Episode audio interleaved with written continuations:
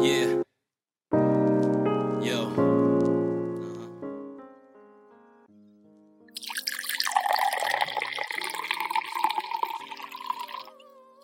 Grandmaster Rock Raider. Jay Dilla, Batan. We miss you. Yo, right as block, sick of gripping on his damn pencil, messing with this man's mental. I need to take a break. I got simple symptoms of. 呃，OK，这里是 Soft Radio，大家晚上好。呃，我是书签儿 Bookmark。今天呢，我们请来了一位非常特别的嘉宾，啊，我们一会儿好好黑一下他。最开始的时候，呃，听到有一个在倒水的声音，啊，实际上就揭示了我们今天的主题。我们今天呢，这个会和大家聊一下红酒，啊，然后这边儿我们嘉宾别玩电脑了，来过来跟大家打个招呼。嗨，哎大家晚上好，你你你是谁啊呀、我是康姆康姆零零八，简称 CC，请叫我啊广深同学。啊、他他叫何广深啊、然后是一个特别专业的，呃，在在我看来特别专业的红酒专家。呃，一直觉得这个红酒特别高端，然后特别神秘。然后我自己特别不喜欢喝红酒，因为我喝不出来它好不好，而且我觉得不够直接啊、但是，呃，确实是身边很多人喜欢，嗯，啊，然后也觉得这个红酒知识是必修的一课，所以说，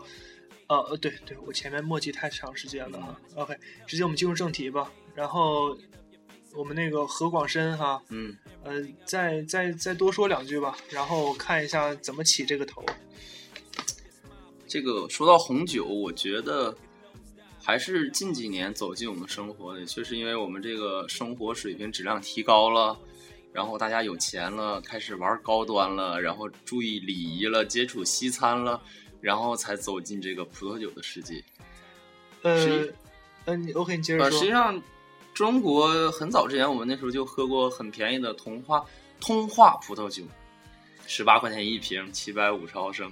那个时候，大家对葡萄酒印象就是酸酸甜甜的，有点像水晶葡萄的就味道。是酸酸甜，就是我是吧？，对对对就。蒙牛酸酸乳。但实际上，那个我明显挺就喜是欢那个张含韵的啊，三三精水嘛，就是自来水啊、色素啊、糖精啊，那个确实是假的。当然，不乏中国也有传统的老牌儿的，比如说三大品牌中国的。啊 OK，停停停停，呃你这个先别一上来就这么专业，好吧？啊，好，我们现在先，我这节目本身就是一扯淡的节目。嗯然后呢，这个对，呃，我现在呢是在这个何广深他家，然后呢，刚刚也给我开了一瓶酒哈、你先跟我说一下，你刚刚给我开这瓶酒是是个什么酒啊？啊，这瓶酒那就简单的简单的介绍一下。我呃，给刚才蹭了一下，你说吧。好的，它首先是一瓶法国的红酒，法国哪里的呢？啊嗯波尔多产，啊，波尔产地波尔多我知道，波尔多的红酒啊，波尔多我知道。然后它是产区呢是上梅多克，就在你的手挡到的位置，上梅多克产区上呃，在在在哪儿写？叫 Homemade，Doc，啊啊，然后年份是两千零七年。啊法国的对，然后这款酒的级别呢是劣级酒庄，劣级酒庄是就说他们他特别比较牛逼，比较牛逼。当然，劣级酒庄呢也分很多等级嘛，你像最牛逼的劣级酒庄就是拉菲，我们经常听说的八二年拉菲，就那个是最牛逼的。哦当然，也也就是说，你现在给我喝的这瓶酒，它的级别上是和拉菲是一个级别的。都属于劣级酒庄，但是劣级酒庄呢里面大概又分一二三四五个等级，它哦的级别呢就没有拉菲最拉菲是最好的嘛。啊所以呢，它可以击败了绝大多数的法国红酒，叫 Gunwind Classes，就是劣级酒庄。呃，就是最等最高等级里面还分一些子的等级，对它的可能在子等级上不如像什么拉菲或者我们知道的红酒那些顶级的那么好。吧也你是像拉菲可能是法国一八五五年分级等级的劣级酒庄的一级酒庄，呃而它大概就是一八五五年分级的劣级酒庄的五级名庄。呃，我觉得我们现在节目开始多长时间？我看一下啊，大概开始四五分钟。我觉得信息量略大，这个信息量太大了，呃，所以那说，嗯慢慢所说，所以说我也觉得是。呃，这节目之前我们也没做什么准备，对吧？嗯，但是我非常相信这个何广深他的专业知识，所以说我们就聊到哪儿算哪儿，好吧？好的然后一期聊不完，我们聊两期嗯好啊，两期聊不完，我们弄一个上中下啊，争取我们用一个比较自然、比较原生态、比较呃这个接地气的，啊，对这个方式让大家，我我也顺便借此机会学习一下哈。嗯，呃，好久没录节目，然后前面也是语无伦次，是吧？啊，OK，那我就先尝一下他给我倒的这杯酒，然后呢，我俩再交流一下该怎么说啊，下一步讲点什么啊，然后随便放一首歌啊，大家先听着。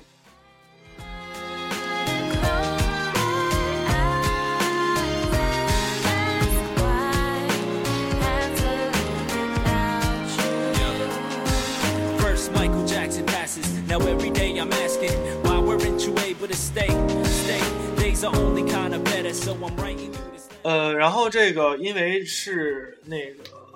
没没在家嘛，然后是在他家，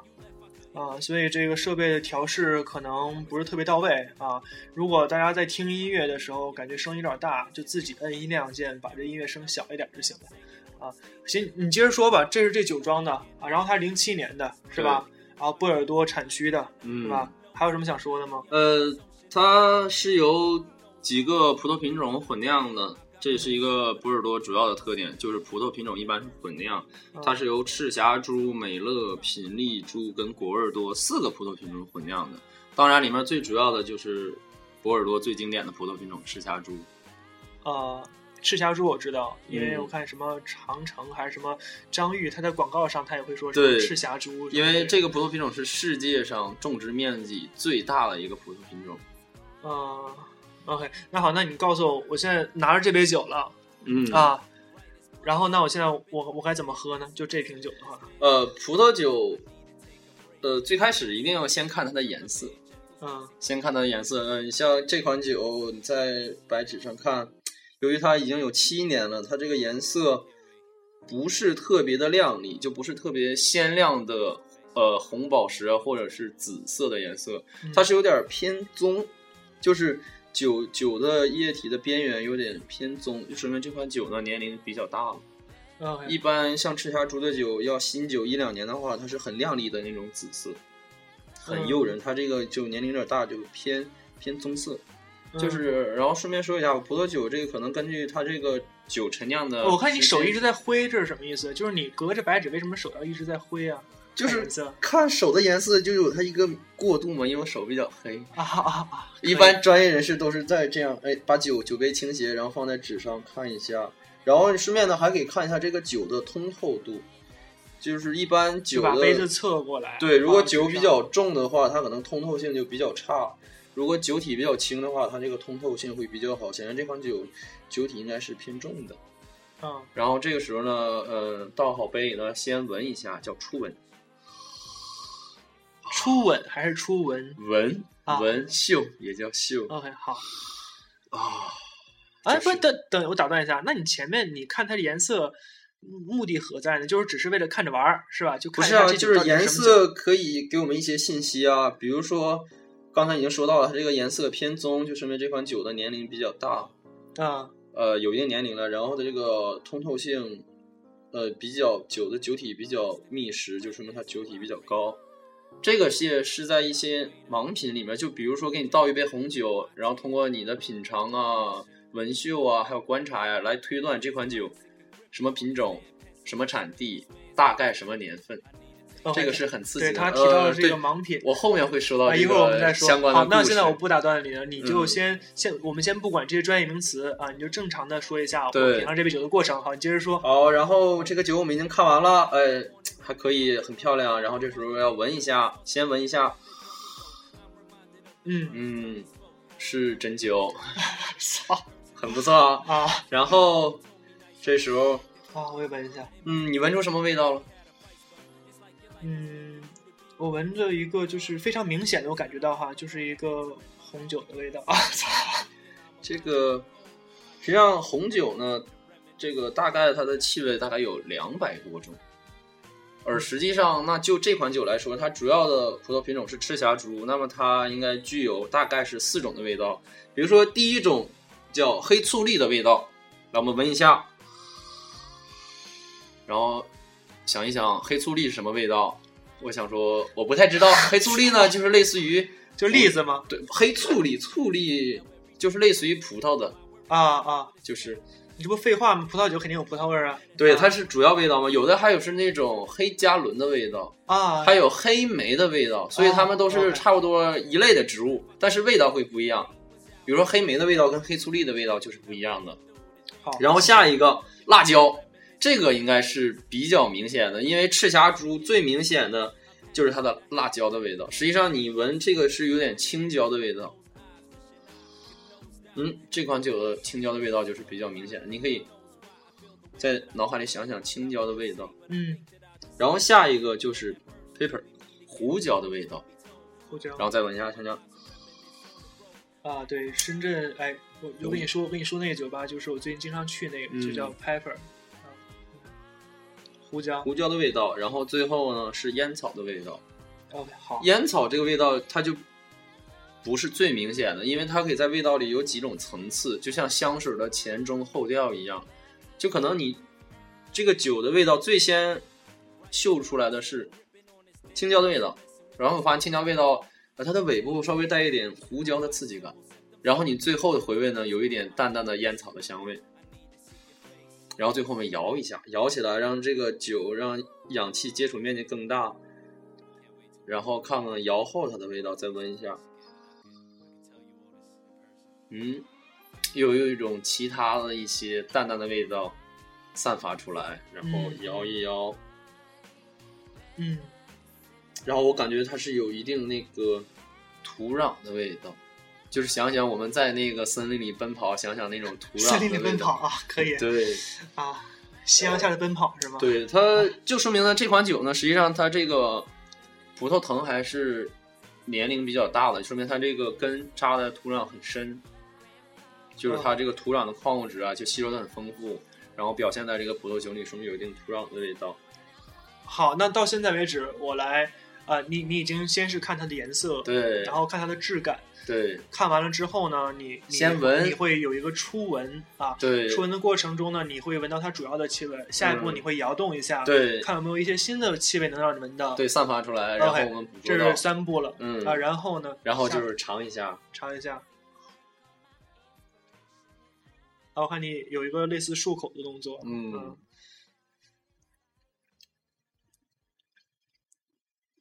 怎么样说呀？嗯，尝一下嘛这款酒，然后整体啊感我我也我也来觉，尝一下。好，嗯，哎呀，我咽太快了。啊，就是为什么要有那种漱口动作呢？就是让这个酒在口腔内充分的接触，因为舌舌头的这个味蕾嘛，它是有不同的区域嘛，嗯，它让所有的区域都充分的接触到、品尝到这个酒，你就能最真实的品品出这个酒的味道。嗯实际上，客观的说，这款酒，先说它这个酒精度不是特别高， ，OK，就是还是比较柔和的，嗯然后会发现它这个有一定的这个单宁，就是就是这个葡萄酒的涩度。嗯实际上我们会发现它这个单宁怎么反映出它这个涩不涩呢？或者单宁重不重？就是看它是不是我们喝完这个酒，口腔里能刺激我们分泌唾液。实际上你看喝完酒还是口腔里还是有一点唾液的，嗯嗯，说明这个酒呢，它这个单宁还是，呃，不能说特别重，比较重，中等偏上吧，因为好，不这这特又别是一重个专业名词，一会儿再单说宁，。对，以后我一会们儿再慢慢说。 OK，那你现在已经然后喝了最一小啊后会我儿们还得回味一下这个味道，我们先先感受了这个酒的酒精度，对然后单宁度，对，然后我们再嘴着说一下它的味道。味道实际上跟闻起来差不多，也是大概一些青椒的味道啊。然后，但它这个整体，我觉得这款酒的层次不是特别分明，嗯就是感觉芳香度差一点，就感觉说这个酒不是特别的活泼，就是味道不是特别活跃，感觉嗯略、是略显呆板，嗯，就是、嗯你这么一说，我也有点感觉了，可能是心理作用啊。你接着说，就是喝到嘴里呃有有一定那个味道，然后咽下去之后感觉回味不足，嗯就不像我们吃一块特别甜美的糖，即使把糖咽下去，嘴里还充满了这些糖果的味道，就感觉这款酒呢回味不足。那么就充分说明这款酒的定位呢，呃，一百多块钱呢还是物有所值啊。不是啊，好， 呃，当然我们这不是做广告啊。然后，哎，好，我们这时候来回忆一下刚才说到几个专有名词，嗯就说这个葡萄酒的灵魂吧，叫单宁。就是有些人不接受红酒说，啊，这红酒好涩呀，不好喝呀。，对，实际上就是葡萄酒的魅力也在于它这个单宁嘛。就是这个东西怎么形容呢？就是如果我们拿出一粒葡萄，我们对把这个葡萄皮分开跟葡萄肉，我们只吃葡萄肉的时候会很甜美，但是如果我们是如果我们只吃葡萄皮，就我们嚼葡萄皮的时候会发现口腔里很涩，然后它会刺激你流很多的口水。实际上，我现在一想我嚼葡萄皮的过程，我已经开始流口水了。对，而且但而且为什么要嚼葡萄皮呢？我因为我吃葡萄我都吐吐吐，我吃葡萄吐葡萄皮，因啊为葡萄皮里是单宁含量非常重的。嗯呃，你包括像酿造红酒的过程中，呃，这个红酒的葡萄，呃，红酒葡萄酒里这个单宁主要来自于葡萄的几大部分，一个是葡萄皮，一个是葡萄籽，还有一个是葡萄梗。嗯嗯，所以有些一嗯品质比较高的酒庄在酿酒的时候，他们会为了刻意的控制这个单宁的含量，就是不让这款酒特别涩。然后呢，就会根据它当年的一些葡萄的含水量啊、含糖量啊，然后来决定它这个要不要去梗，要不要留籽，甚至要不要去皮，来平衡这款酒。嗯打个嗝，所以上，实际上这款酒，嗯，现在回味起来，感觉这款酒还是比较平衡的。就是什么叫平衡呢？就是酒精度不是特别高，单宁又不是特别涩，然后呢，感觉这个酒的残糖量也不是特别高，就口感一般。嗯但是这款酒实际上还是比较细腻的，就是质感。什么叫细腻呢？呃，我们可以想象吃巧克力的时候，嗯呃，最简单就是我们吃那种很劣质的巧克力，感觉吃在口腔里有很重的那种，呃，颗粒感。嗯呃，如果吃德芙呢，就有那种很顺滑的感觉。啊又又来广告了，呃，嗯所以一款葡萄酒呢，也是有分这种顺滑呀，还有这种，呃，感觉质感不是很好而的。哎且你先先别说质感，咱们再说回单宁哈，嗯，就是说，你为什么会说单宁它是葡萄酒的灵魂呢？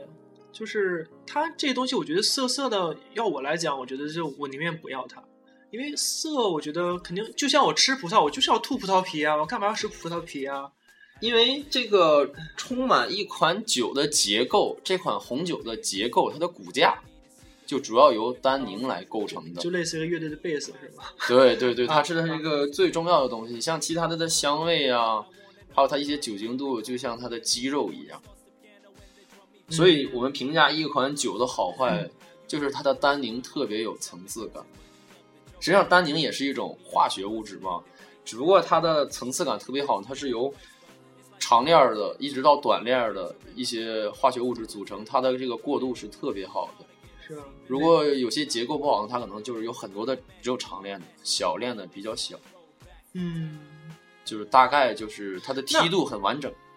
，OK，也就是说，首先它这个单宁可能是有一个很基调的、很基础的，它作为这么一个作用，对吧？对的，然后，呃，而且它这种基础，它还是有层次的有层次的，啊、这个层次是体现出来它，口感上，尤其在就是口它感上，它先喝是这种色，一会儿又是那种色，是这个意思吗？就不同的色吗？呃，色实际上它是一种你品尝以后的一些就感感就官，是已经把感官很多的感官凝结成为一个字，但实际上它是很丰富的。对，是吧实际上它是一个很丰富的，呃这就得感受了，是吧？就是好多人对喝红。这酒次也是特别享受，他享受实际上就是综合的，但最主要的还是单宁。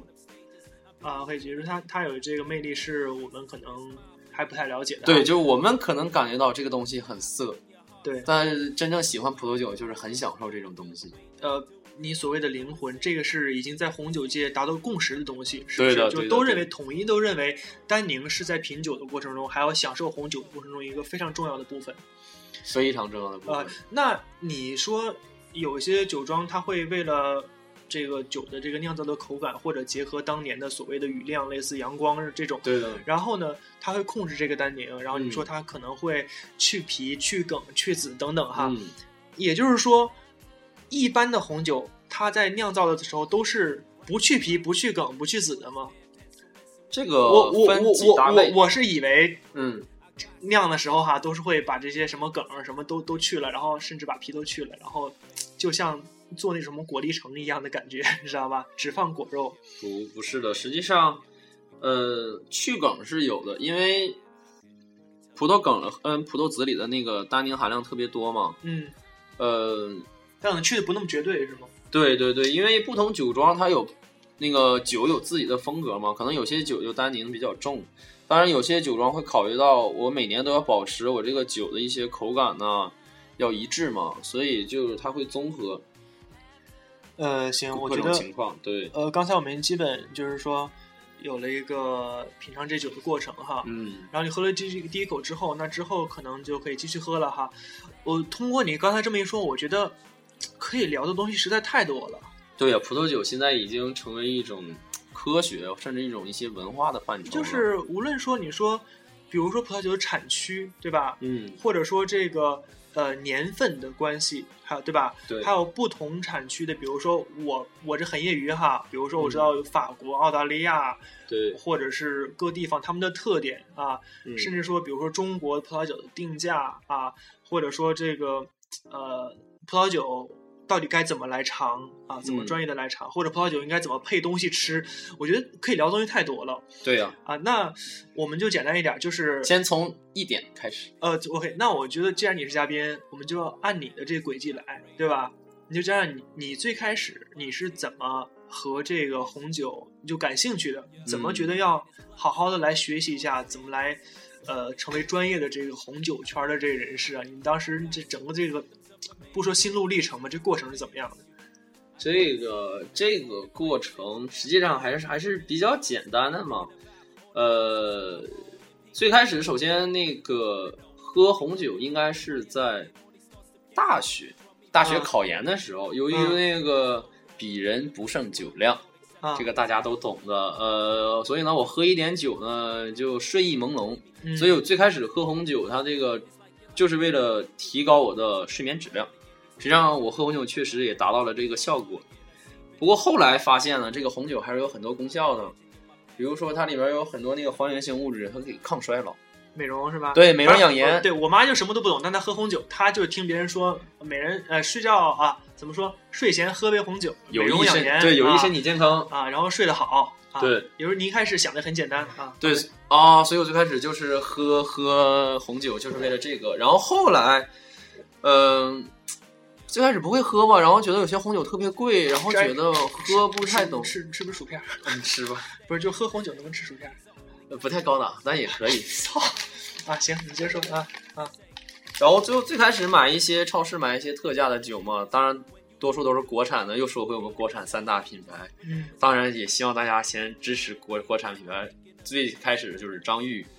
长城嗯跟王朝，啊，王朝对，但是是对王侯王朝干红干干白是吧？都很有名。对，然后是我哥原来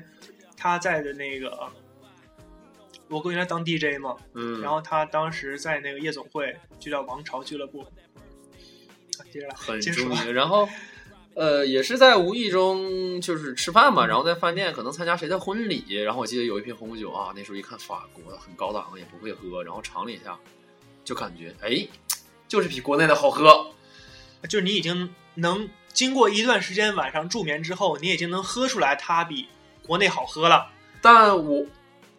不能说来好喝在哪儿，就是我感觉哎，国外的好喝，也可能有心理作用。是，嗯，然后后来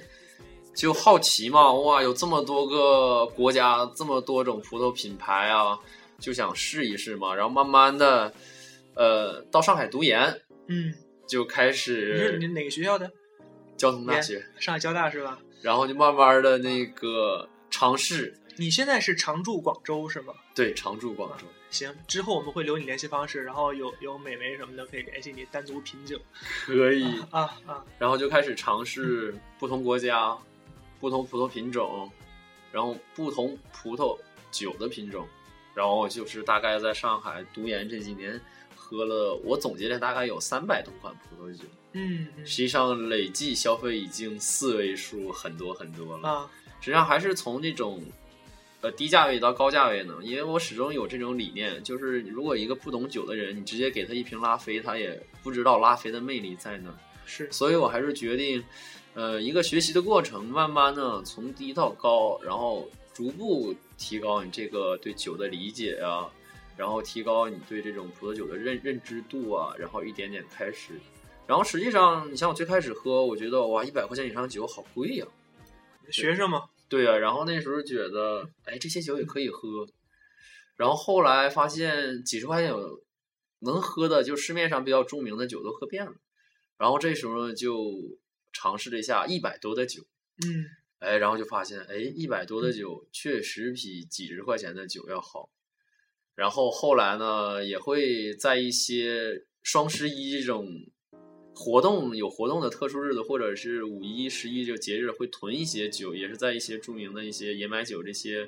呃，零零叫什么？零售连锁这种网网嗯店上，然后嗯买一些酒，然后等一些朋友来啊，然后跟大家一起分享一下。当然自己一个人是不舍得喝的。对，关于酒的这个价格，我们以后再一会儿再说哈。呃，具体的对，就说法是个过程，就是从低到高，然后从不著名的到著名，呃，你慢慢这喝之前我没打断你，但是实际上我有疑问，就是说，嗯我觉得你跨度还是还是有点大啊，啊。就怎么就从喝了一次酒之后就觉得要开始多尝试几种呢？就是开始买各种酒呢？因是为是因为当时闲的吗？没什么事儿吗？就觉得不如就多喝几种酒玩儿，还是怎么样？呃，因为就是感有点意识到这个葡萄酒是一种魅力，嗯就是是一种文化。然后包括呢，因为葡萄酒也是代表礼仪的一种嘛，也想学习学习，就提高自己的逼格。啊，逼格比逼格更逼格是吧？对对啊对对，然后你就先买几种先尝尝，尝了之后觉得哎，好像真的能喝出来点不同，而且觉得真的挺有意思的，是吧？对的。然后就开始买的更多啊。OK，而且是有益睡眠、延年益寿、啊，美行容行。行行，我没看出来美容，行，接着说吧啊然后说到尝尝试嘛，啊然后后来你就会发现这种东西呢，就像你喝饮料一样，嗯，它可能同一级别有很多种，但你无法评定哪款酒是最好的。对，但你能找到呢，呃，你最喜欢的那一那一款。嗯嗯呃，比如说就我而言呢，我实际上是不太喜欢那种单宁特别重，就口感特别涩的。我比较喜欢比较均衡的，就是酒精度数不是特别高，单宁不是特别涩，然后口感呢又稍微比较优雅活跃的酒就可以了。而这种酒呢，现在对我来说，一百多块钱的酒喝着刚好。实际上，葡萄酒如果像打开一瓶酒，大概最好在五天之内喝完嘛。实际上，你想个七百五十毫升，一天大概喝一百五十毫升，呃，那一百五十块钱的一瓶酒喝五天，一天三十块钱，觉得还是略略有小贵呀、嗯嗯，所以现在买呃也会囤些酒嘛。然后你像这次驼来了，当然就先把目前这瓶最好的酒先打开嘛，自己喝，我觉得有有些浪费啊。当然现在也喝得起。呃，我还是立志若干年后一定要喝一瓶拉菲的，比如说在驼结婚那天，或者他出柜那天，行，可以可以，可以哦吧？你妹我啊操你妹！呃，你你的意思是这么快就说完了吗？就到现在了吗？就是一个跟葡萄酒相知、相识、相恋的一个过程。当然，中间还是有很多故事的嘛，嗯比如说研究买酒的网站，嗯，呃，不妨给大家推荐几个，比如说我最喜欢的野买酒、呃也买酒，野买嗯酒、Yes My Win，然后还有酒仙网，对，然后还有什么听说酒过酒壶网，啊然后这种，然后实际上像野买酒，它那个总部也在上海嘛，我当时就很喜欢这款呃卖酒的这个网站，然后很对支持也也了解一下，然后在上海也参加它一些的一些活动，品酒会，对品酒会、盲品的一些比赛啊，然后甚至也认识到他们一些那个很著名的网上的一些老师，比如比如说现在网上很火的葡萄酒小皮，我们管他叫小皮老师，啊，还有小小小 P 老师和小 P 老师有什么不同吗？美丽俏佳人的小 P 老师性别不同，啊，小 P 是女的是吗？小皮是男的。呃可以 啊，不错哦我不错错了啊，OK 不错。然后包括他的董事长呃刘军，然后那时候还兴致勃勃，当时参加活动跟刘总说，哎刘总，以后我那个我想来野买酒工作，哎我特别喜欢葡萄酒。嗯然后他说，那你把那个简历发到我那个邮箱吧，嗯然后发过去，然后最后他回我，他说，哦我们不太需要交通大学的硕士，我觉得没有适合你的岗位。然后后来呃我就关注一下他的招聘网，后来发现他那个主要招的一些是销售的岗，呃学位大专以上。后来我觉得啊，确实没有什么用武之地。行行，然后你接你接着装逼，接着装逼啊！哎呀，哎呀，说到啊，然后先说那个品酒会吧。对，有一次在那个上海的一个圣爱美容，在那个南京路步行街的一个五星级酒店，嗯哇，很高大上的一个地方去参加品酒会。那当时那个品酒会的主题呢是那个波尔多的右岸，呃，这里右岸右岸，先说一下为什么要右强调右岸，嗯因为波尔多是法国一个著名的，也可以说是世界最著名的一个葡萄酒产区。对，它中间有一条河流过，河的左岸呢就是著名的几大庄的所在地，比如说我们的梅多克产区的拉菲，还有一些格拉夫产区呀、马哥一些著名的酒庄全在左岸。嗯，左岸呢，葡萄品也种就是说，这左岸和我们一一一般听的什么法国的什么左岸相送，这左岸不是一个东西。对是它波尔多它的是左波尔岸。多的左岸，对啊波很尔多有波尔多是一个市，是吗？一个产区，一个产区一个产区，它是有很波尔多图小啊产区，啊，好，就是左岸很牛逼，左岸呢主要的葡萄种植品种呢就是赤霞珠，嗯而右岸由于一些地理位置、土壤因素、气候因素，它主要种植品种呢是梅勒，嗯叫梅勒麦和勒，嗯所以这个葡萄品种呢相对来讲不如赤霞珠著名，当然它有它的特色，是而所以导致右岸呢就是都是一些小酒庄，产量不大，名气不大。嗯而他们呢，为了要拓展在中国的业务，就联系到这个饮买酒这个平台，然后组织一些品酒会，然后来推介他们的那个葡萄酒。嗯然后呢，当时就花了点网上的经费，也不要钱嘛，然后就去嗯品酒。哇，好好著名啊！就是他们拿来他们酒庄主打的酒，是各个各个年份都有，我记得还有零四年的，呃，然后我就去喝嘛，然后呃也不是喝，人家是品酒，当然我是去喝的。然后那时候感觉喝不太出来，就感觉有些酒哎挺好喝，它好喝在哪儿不知道，有些酒很难喝，可能那不能说难喝吧，只能说不适合你不适合我，对对。然后加上那个时候比较生涩的英语，跟他们法国腔的英语就交往，然后就跟人聊嘛，啊，哎呀，就是 how to taste 啊，就这种啊，然后跟人简单聊一聊，嗯然后就是那次感觉，这次喝的酒肯定是真的，绝对是他们从法国带来的。 不，你别总说真酒假酒的问题，咱们今天聊的全是真酒啊！一啊，就像我们有时间再聊假酒。哦啊，对对对，然后就感觉哎，这个酒，哎，都这样，感觉啊哎，嗯也就这样。然后区别呢，也区别不出不太出来。印象呢就很深刻，因为好多来都是酒庄嘛，然后他们也介绍一下自己的酒庄，说对是我爷爷的爷爷什么什么多少年多少年就开始经营这个酒庄，然后他们就实实在在酿这个酒，然后呢，价格也不贵，当时他们说有的酒可能就卖到十几欧元，是对，那还是相对来讲很便宜的。就是这也属于第一次参加这种品酒会嘛，就是尝各种酒，然后也是长长见识，然后跟他们聊嘛，也是这种学习的过程。呃，尤其很多一些资深的葡萄酒一些学者也在去，然后他们在分享经验的时候，我们也在听，说这款酒，呃，大概要醒多长时间呢？然后觉得这喝这个酒配什么好吃啊？然后对对这个酒的一些定位啊、估价呀、然后最主要他们说好多，就这个酒大概适不适合中国的饮食，适不适合中国人的口感。当然这些话题也很很大，我也研究不出来，就是听一些皮毛。嗯但是还是有很多的启发，啊然后决定以后回去可以看一看相关的书啊，然后就看了一些很著名的《神之水滴》啊这一部漫画啊，也看了他拍的电视剧，嗯，叫《神之水滴》，还是很著名的。神之水滴。嗯好，你刚才又提了好多东西，我都特别想了解。哎呃，这真是这个红酒的知识太多了，博大精深。真真是不大精深，真是一门学问。呃，OK，你就讲了这么一个东西，那就肯定这是品酒会，对，对，肯定是通过这次品酒会，你一方面在品酒会上呃学到了一些新的东西，认识了一些新的朋友，对，另一方面，它肯定会促进你更多兴趣，然后激发你更多兴趣，之后你你会去学，之后就会你会可能会类似于更上一层楼，或者是更深入去了解它。就会发现哇，葡萄酒世界原来是越学越大。对，然后这是品酒会，然后慢慢的后来又参加了他的那个盲品的一些比赛，嗯，然后他会有一些，你像我也算野买酒的粉丝了，他会有一些你粉丝这弄你这弄的就像广告一样，好像一般不不过我们也没有什么收听量，操，对也不怕广告， 是广告我们也不收广告费，收广告费也没人给，是吧？啊，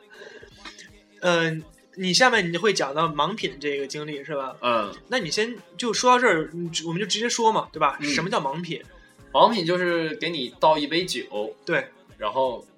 你就猜这个酒国家、产地、葡萄酒的品种，甚至到葡萄酒的年份，然后这个是真的能猜出来的，真的是可以猜出来的。而且真的是有人能做到。对，因为每年都就有你一十喝酒，你就知道它哪儿产的，哪年产的。对是大概能喝出来的。哦，我靠！首先，这个啊需要你很深的葡萄酒的底蕴。首先，你必须喝过这个酒的所有年份。如果你没喝过，你都不知道它是什么样，你第一次喝，对呀对呀你是猜不出来的啊。是啊，所以每年都有这个叫世界的葡萄酒试酒师比赛，嗯，最重要的一个环节就是盲品。好，当然，他们也会拿出一些特点比较鲜明，甚至一些著名的酒庄的酒让你尝，嗯也不会拿出一个犄角旮旯啊甚至不著名的酒去尝。大概酒的还是比较著名的，让你去尝。就比较有代表性的。，对，就是甚至说简单，就让你听一首歌，让猜歌手的名字，也会放一些比较有代表性歌手的一些著名歌。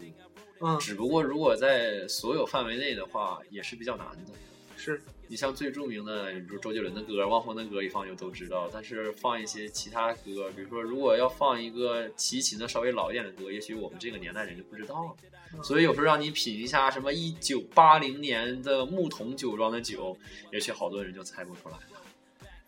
好，这是盲品，就盲品就大概一个这个过程。好，嗯，然后我说我那次的经历吧。对，啊，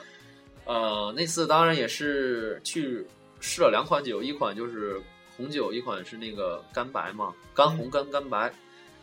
然后也比较幸运，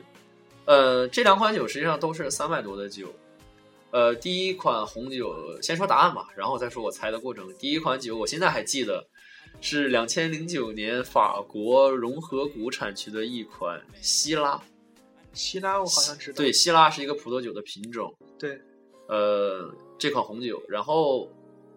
我当时猜的答案是我猜对了葡萄酒的品种，嗯我猜的是希拉。嗯但是根据我喝红酒的经验，我就认为希拉最著名的产区是澳大利亚的南澳，我当时就猜是南澳，你确定不是深圳的南澳吗？是澳大利亚的南 澳。然后我就在那个答卷上写，哎，这款酒是希拉，产地呢澳大利亚南澳，嗯当然年份我就不知道了。啊，后来呢，啊，猜错了。在揭晓答案的时候，也会跟这些他一些专业的人士讨论嘛。我说，先说希拉，为什么猜到希拉了？希拉这款葡呃这款葡萄有很明显的特征，就是它有很强的这个胡椒的味道，嗯它，有一点类似于赤霞珠，赤霞珠是青椒味道更重，它是胡椒味道更重。而且我运气比较好的是，我是前一天晚上刚在宿舍喝了一款澳大利亚的希拉的葡萄酒，所以哎，就在盲品时候一闻这个味道，嗯，好，就是胡椒味，就是希拉。啊，但是我没有想到，哇，这帮品酒师还是很狡猾的，他们居然选了一款法国的希拉。实际上，希拉在法国种植面积不大，嗯但是它也很有代表性嘛。为什么能区别出法国的希拉呢？就要说到这个酿酒工艺。法国由于用的一般都是法国的橡木桶，甚至老桶，而澳大利亚是新世界，他们用的可能偏向于是美国的橡木桶，嗯所以它在酒呢里面会有一些细微的味道的区别。比如说法国，嗯的希拉可能会捎带一些可可啊、巧克力的味道，当然这个味道我就捕捉不到了。这指的是那个桶带来的味道吗。对那个桶赋予，在橡木桶在酿酒赋予这个葡萄酒的一些味道。实际上我就没有是在橡木桶里它酿造出来这个酒，对，然然后就那木头它，在在酿造的过程中，嗯这个发酵也算一种发酵跟陈酿的过程，就是产生的这种味道。然后我就没有区别出来，就猜错了。然后再说到干白，嗯由于干白平常喝的就很少，嗯然后干白实际上我喝过的一般最著名的就是霞多丽、沙尔内，就是很著名的一个干白的葡萄品种。然后还有就是雷司令、瑞司令，这两种喝的是比较多的。然后那一次他给我们的是一款产自于新西兰的呃苏维酿布朗，也就是叫做呃长相思，啊这个是也是很著名的。但是这个酒说实话，啊我之前没有喝过对。我第一次喝这个干白，我觉得哇，好好喝呀！是就有很强的一些柠檬的味道啊，甚至有甜甜的、有点蜂蜜的味道，然后有一些香草的味道啊，然后颜色也我记得很金黄。哎呀，猜不出来，只能蒙。然后我觉得嗯就霞多丽吧，但是我觉得比霞多丽要好喝嗯啊。猜完之后才发现啊，这个酒都没喝过，我真的好好喝。然后那次也意识到，原来新西兰这个小国家的干白啊很著名，也很好喝。然后那一次也是觉得，哎，原来这个贵一点的酒还是有它的这个价值所在的，也有它的魅力。所以现在慢慢也能接受到这个，我觉得啊，有些天价的葡萄酒为什么市场这么火爆，它是有存在的意义的。就是它可能它层次更丰富，或者说它里面不一样的东西更多。对对对，然后，呃，当当这个品酒的人、喝酒的人，他自己的水平累积到一定的程度的时候，一些便宜的可能已经满足不了他了，对所以他就希望有更大的挑战，或者是去感受到更多、更更丰富的东西。口感，所以说，在在大家都很有钱的情况下，可能就会有一些天价的酒出来，嗯对吧？这就像这个白天我们还聊这个吸毒的问题，对吧？一开始可能哎觉得这个大麻已经够爽了，摇头丸对已经不错了，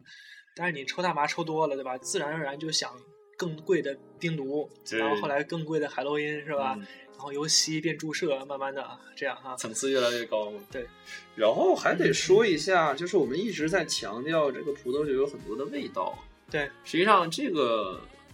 人这个哎，你跟你还没说你刚才那盲品怎么样？最后怎么甚至比赛吗？还是干啊，啥？比赛最后肯定不幸落败了，还是有很牛逼的呀、人家啊最后，我记得当时有一个比较资深的葡萄酒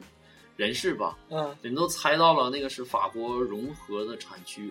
就是葡萄酒的产区已经猜到了，啊，但是酒庄他没有猜对。不过这个已经很牛逼，很牛逼了，说明他对法国葡萄酒还是非常了解。好，就是猜完产区，还得猜这个在这一片区域里呃，不是，哪个他酒是庄先猜对了国家，啊，猜对了法国，然后他还猜对了这个在法国的一个融合的产区，就很牛逼。然后刚才想说一个什么话题呢？就是这个味道。对，实际上呃也有很多人跟我聊到这个葡萄酒嘛，然后我就跟大家分享一下，就是有关这个味道。比如说我们经常说的苹果味儿，哎，我们就说，哎，不，这块儿我做一个啊，最因为我不懂嘛，啊、这味道你起码它会分气味儿和这个，就是就是说以鼻子感受的味道和对你舌头感受的味道，哦我们先所以就你说的说是哪个就说的是鼻子感受的啊？味道。好，你气味儿是吧？对气味儿，然后先科普一下，嗯这个有关人的气味儿，它是鼻子里有很多那个嗅嗅觉的东西嘛，它是通过这个嗅觉东西感受到气味，然后产生一些神经的刺激，传输到大脑里面，对，就大概一个这个过程。但是有一点就是，我们人可以大概识别两千多种的味道。举例子，比如说我们能闻出苹果的味道，是橘子的味道，对 香蕉的味道，西瓜的味道，四个：苹果、橘子、香蕉、西瓜。嗯，当然我，当我们把这四个味道混合在一起的时候，这个混合气味跟你一闻，绝大多数人就变成果缤纷儿的味道。对果缤纷的味道，就是我们区分不出来啊，这个四种味道到底是什么。可能有些人对苹果的味道很敏感，一闻我说哎这里有苹果的味道，嗯，呃，然后有些人可能对西瓜味道很敏感，一闻，哎，这里有我西瓜的味道，但是很难有人能一一闻就区分出来，这里有苹果、橘子、呃，香蕉、西瓜，嗯，这是为什么呢？因为我们人对这个嗅觉这些味道是没有记忆感的，就是我们不能存储这些味道的记忆，哎，那那就是比如说，就是可能我啊，你接着就说是我可以记住四种人：缺石陀、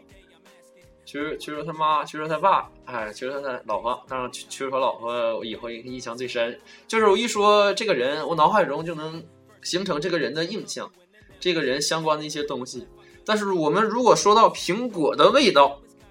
第一我们形容不出来，啊，就是好多人问我一款酒怎么样，我说这里有，哎，有很浓的这个青椒味儿。他紧接着问我青椒什么味儿，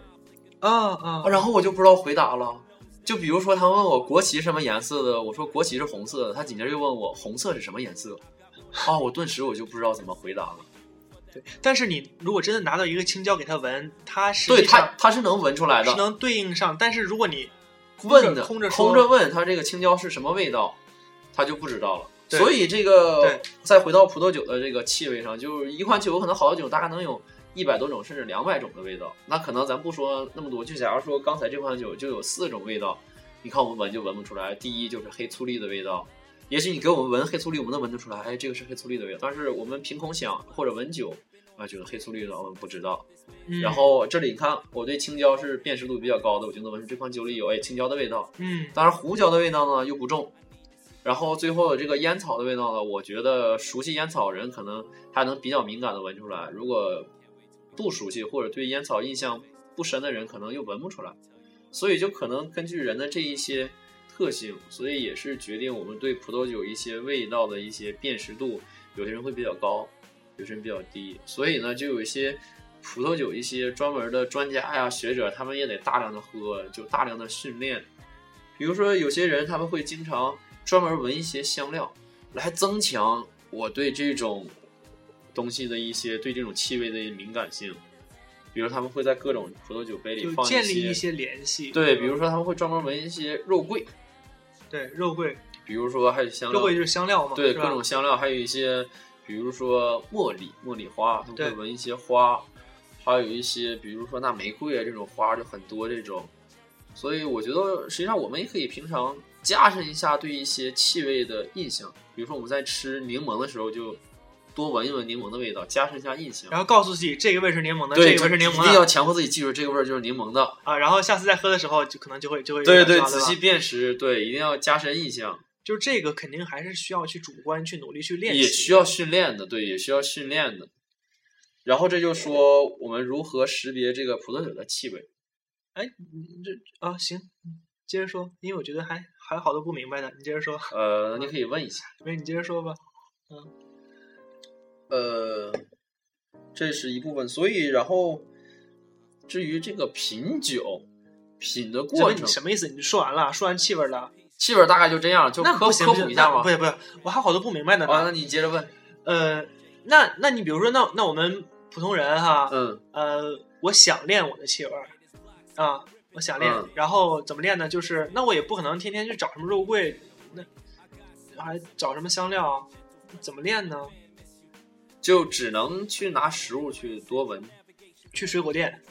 可以，啊不是最简单对是去超市嘛？去超市啊，呃，大量的水果，大把的蔬菜，大把的那个胡椒啊啊，你就去闻，先看标签儿，对，然先看标后签儿，然后闻一下闻啊是什么味儿，嗯，告诉我这是什么味儿，这是对，什么味儿大概就是这种。啊。那那个你说一款酒里面可能会有一百多种味道，那这种牛逼人、品酒师、所谓的专业人士，他一闻他真的能分辨出来其中这么多的味道吗，他能分辨出来多少？他们应该是可以分辨出很多的。呃，举个最简单的例子，可能酒还差点，专门有那种香水的调香师，嗯嗯，嗯这个在法国是非常赚钱的一个职业，他们这个鼻子是要买保险的。是所以他们这个对气味是非常敏感的，就是他们只要那个香水喷到那个卡片上，在鼻子一闻，他就能写出歘一溜的名字，呃这个味，这个味，这个味。这样我们一闻的话，可能就感觉嗯有点柑橘的味道，就啊那啊样的！啊啊，对，所以就是专业训练的是完全可以识别出来的。好，当然，如果用科研的角度来讲，就是说所有的气味都是由这种化学物质组成的，芳香烃对芳香烃、芳香酯类的物质。啊，纸对纸对，啊呃，为什么有些酒的香味儿很丰富呢？因为它是从这个大分子化合物，就是所谓的长链儿，到一些短链的，然后有些支链儿的，就是它的呃物那个分子很丰富，所以它造成它那个味道呢也很多。如果有些酒呢，可能一些只有一些大分子的小分子的物质呢没有，哦就造成它这个味道呢比较单一。哎而一那般的人都可以捕捉到这个比较大分子，嗯有些小的可能你像含量也不高，他们就闻不到。当然，最专业的就是叫高效液相色谱，啊就是用一种科研的仪器，它能测试到这个酒里大概所有的化学物质。而好的这个品酒人，他们能捕捉到几乎全部的味道。呃，哎刚才想说哪儿？哎，对，那你对你其实说这个就是就启发了我，实际上它本质上就是这些化学的分子嘛，对，本质呃还芳是香物质烃、的。芳香烃啊、芳香酯这些东西哈，呃，所谓长段、长链、短链，嗯，那我就有问题，就是说，它难道长链不会碎裂，然后变成短链吗？就是说，哎，是这个问题非常好，因为葡葡萄在酿造的时候，就是它的物这个香味儿是越来越丰富的，它就是由很多酵母，然后让这个从糖到醇的过程，然后里面有很多酯类呢，甚至有些酸，嗯，它的集团就是 COOH 啊行羧基。啊行，然后它慢慢可能就酯化，然后最开始由长链的分子，你然后你是再学化学的，是不是？化学小王子，谢谢。啊行，小王子你好啊，然后它会在这个发酵和陈酿过程中呢，长链呢锻炼成短链的，从长链呢变成同分异构体支链的。所以就是它那个可能好的酒啊，它这个陈酿的时间越长，它里面这个分子呢就不断的断，不断的断，就是越来越小的化合物出现，是然后呢，味道就越来越丰富。然后里面甚至有很多一些呃酶的催化剂，比如说这个橡木桶里的一些什么橡木素啊、单宁酸呐、就它可以能催化这些单宁的这些分解。啊，那，嗯，也就是说，实际上，因为我一刚才一开始在想哈，嗯既然它会不断的锻炼，不断的出现新的东西，那是不是就说明这个酒放时间越长越好，因为它越长越丰富？但后来我一转念一想，其实也不见得，因为你越长。也如果时间足够长的话，我们想一个极端情况下，那嗯全部成碎成小的了，大的也没了，它也变成不丰富的了，因为它只有小的没有大的了，啊，对吧？也这这是一，个也极端情况，但这种情况是不会发生的，啊，就因说为明一个化学反应它存在它的那个平衡态。啊啊，就是它由它的正反应还有逆反应，它最后会有一个平衡态，就是它达到一个平衡的稳定状态呢，就是各个物质呢按一定比例存在于这个空间内。那我能理解为，比如说，只要这个红酒它不变质，啊，嗯是不是时间越长放越长越好？不是的，也不是。那我那我这么说，放越长它气味越丰富，也不也见不得。对，因为它可能成为一种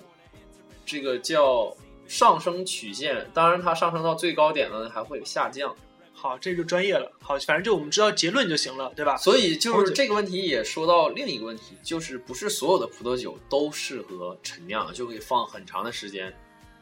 只有是那种品质特别好的葡萄酒，像拉菲这种级别的，当然这种最好的，它可以陈酿很多年的，甚至可以说它的年头越久越值钱。对，呃，为什么有些酒它是放不了特别久？因为它会有一种适饮期，比如说这个酒可能酿造出来，呃，一两年内它的可能就是达到它就直接达到这款酒的顶峰，就是最好喝的品时候嗯质最好的时候，你再放呢它就走下坡路了。对，所以有些酒它就是可能酿造出来两两三年内喝掉就是最好的，因为这个跟它的一些葡萄的采摘时候的一些葡萄颗粒的选择，可能有些呃有些好的酒呢，它会叫逐粒精选，有些酒酿造呢叫逐串精选，嗯，就是有的烂酒就是呃，它那一串主呢，科精选，对它或者这个是不选，那一串呢有几颗烂的葡萄烂的葡萄，它这个品质就不好，里面有很多一些菌呐、这啊种，菌带到葡萄酒，它会影响一些发酵的。对，所以呢，就有些精选的，叫也叫珍藏级别的 reserve 那种葡萄酒，就是很好，它就达到了逐粒精选，还有逐串。所以一些有些低档次的酒呢，我觉得就大家不要就以为这个酒的年头越久越好喝。你其实像法国，它专门有那个博若莱新酒，这款酒就是当年酿造、当年喝就是最好的。对，也但你也不就是也不能说这酒不能放，你就直接判定这酒不好，对吧？对，就啊没因为有绝对的。对，因为有的可能有某的酒它就适合当年喝，呃对对就适合对第二年喝。当然，有些人也专门喜欢把当年喝的酒放几年再喝，但他喜欢，那可能，嗯但按就是常理来讲，就绝大多数酒呢，呃，不太适合陈酿，就放几除了那年种你就极喝品掉的，对对，是吧特别好的那种，呃，好，那我们我再把这个气味儿这，因为我们这次时间多嘛，对吧？嗯嗯，反正一期也录不完，两期也不一定能录得完，是吧对？我们你就看我这个实际上准备了还有就好多还没有说到哎，，你看你还做做功课了是吧？然后那个是这样，呃，咱们先再把这个气味说完哈，然后我们这期一小时基本差不多。好，呃，那是不是说，呃，我这瓶酒，我我我打开，因为它会和空气还会有一些反应。哎，是的，也就是说，我刚打开我闻的这个气味儿，和我再过一段时间我闻的气味儿也是不一样的，啊就甚至会产生一些新的气味儿出来。对，哦，这个就说到了醒酒的过程，就是一瓶酒打开之后，哦有些好对呀、酒对是啊，为什需么要啊？醒对酒对，器来醒酒就是，是，为什么要醒酒呢？嗯，因为这个酒从这种密封的状态，从这个打开以后，它这个酒会接触到氧气，是就有些呃物质呢，有些小分子这个物质会先从这个酒中挥发出来，嗯然后慢慢呢会有一种大量的物质呢，呃就是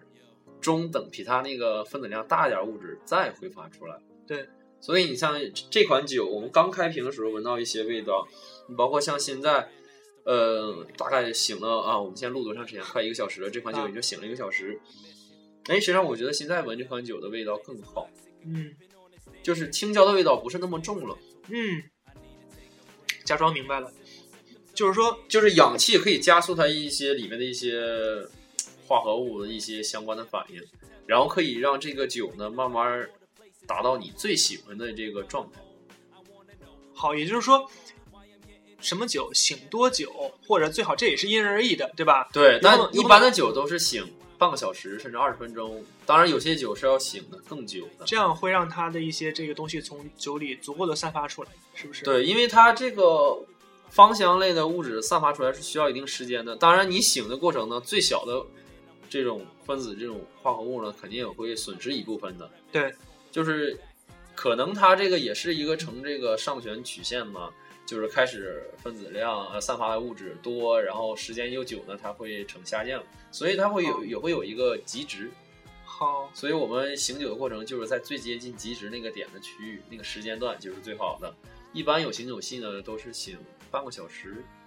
你像可能赤霞珠这一类的酒体比较重的，稍微时间会长一点。当然，这个也因人而异。嗯嗯，说到醒酒，其实上印象最深的就是有一次在上海，跟杨若萌、跟苏杭呃 OK，一起喝酒。这个这个问题，因为我们时间有限哈，嗯我们下期再说，好好吧的？然后大家看这期，我们实际上一直都在背景音乐在循环一首歌啊，因为我们实际上设备有限，然后时间有限，就没有准备太多东西嗯，啊。呃，就还有一点时间，我们就来听另外一首啊，然后我们就结束今天。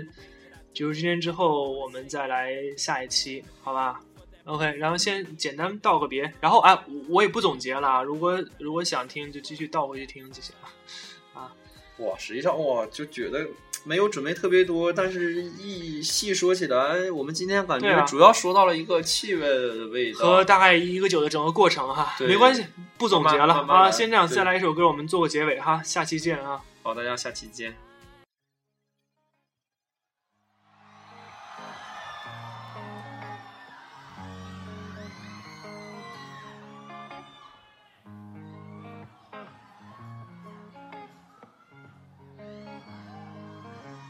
坐在不起眼的角落，我看着人来人往的慢动作，你就背对坐在我这方向三点钟。我点了一杯饮料给你，它的名字叫做塔吉拉波。我猜想你可能是在等待你的那个谁，男朋友。女朋友，还是刚认识的朋友。突然间，你甩甩头，露出半个侧脸，瞬间让我好难过。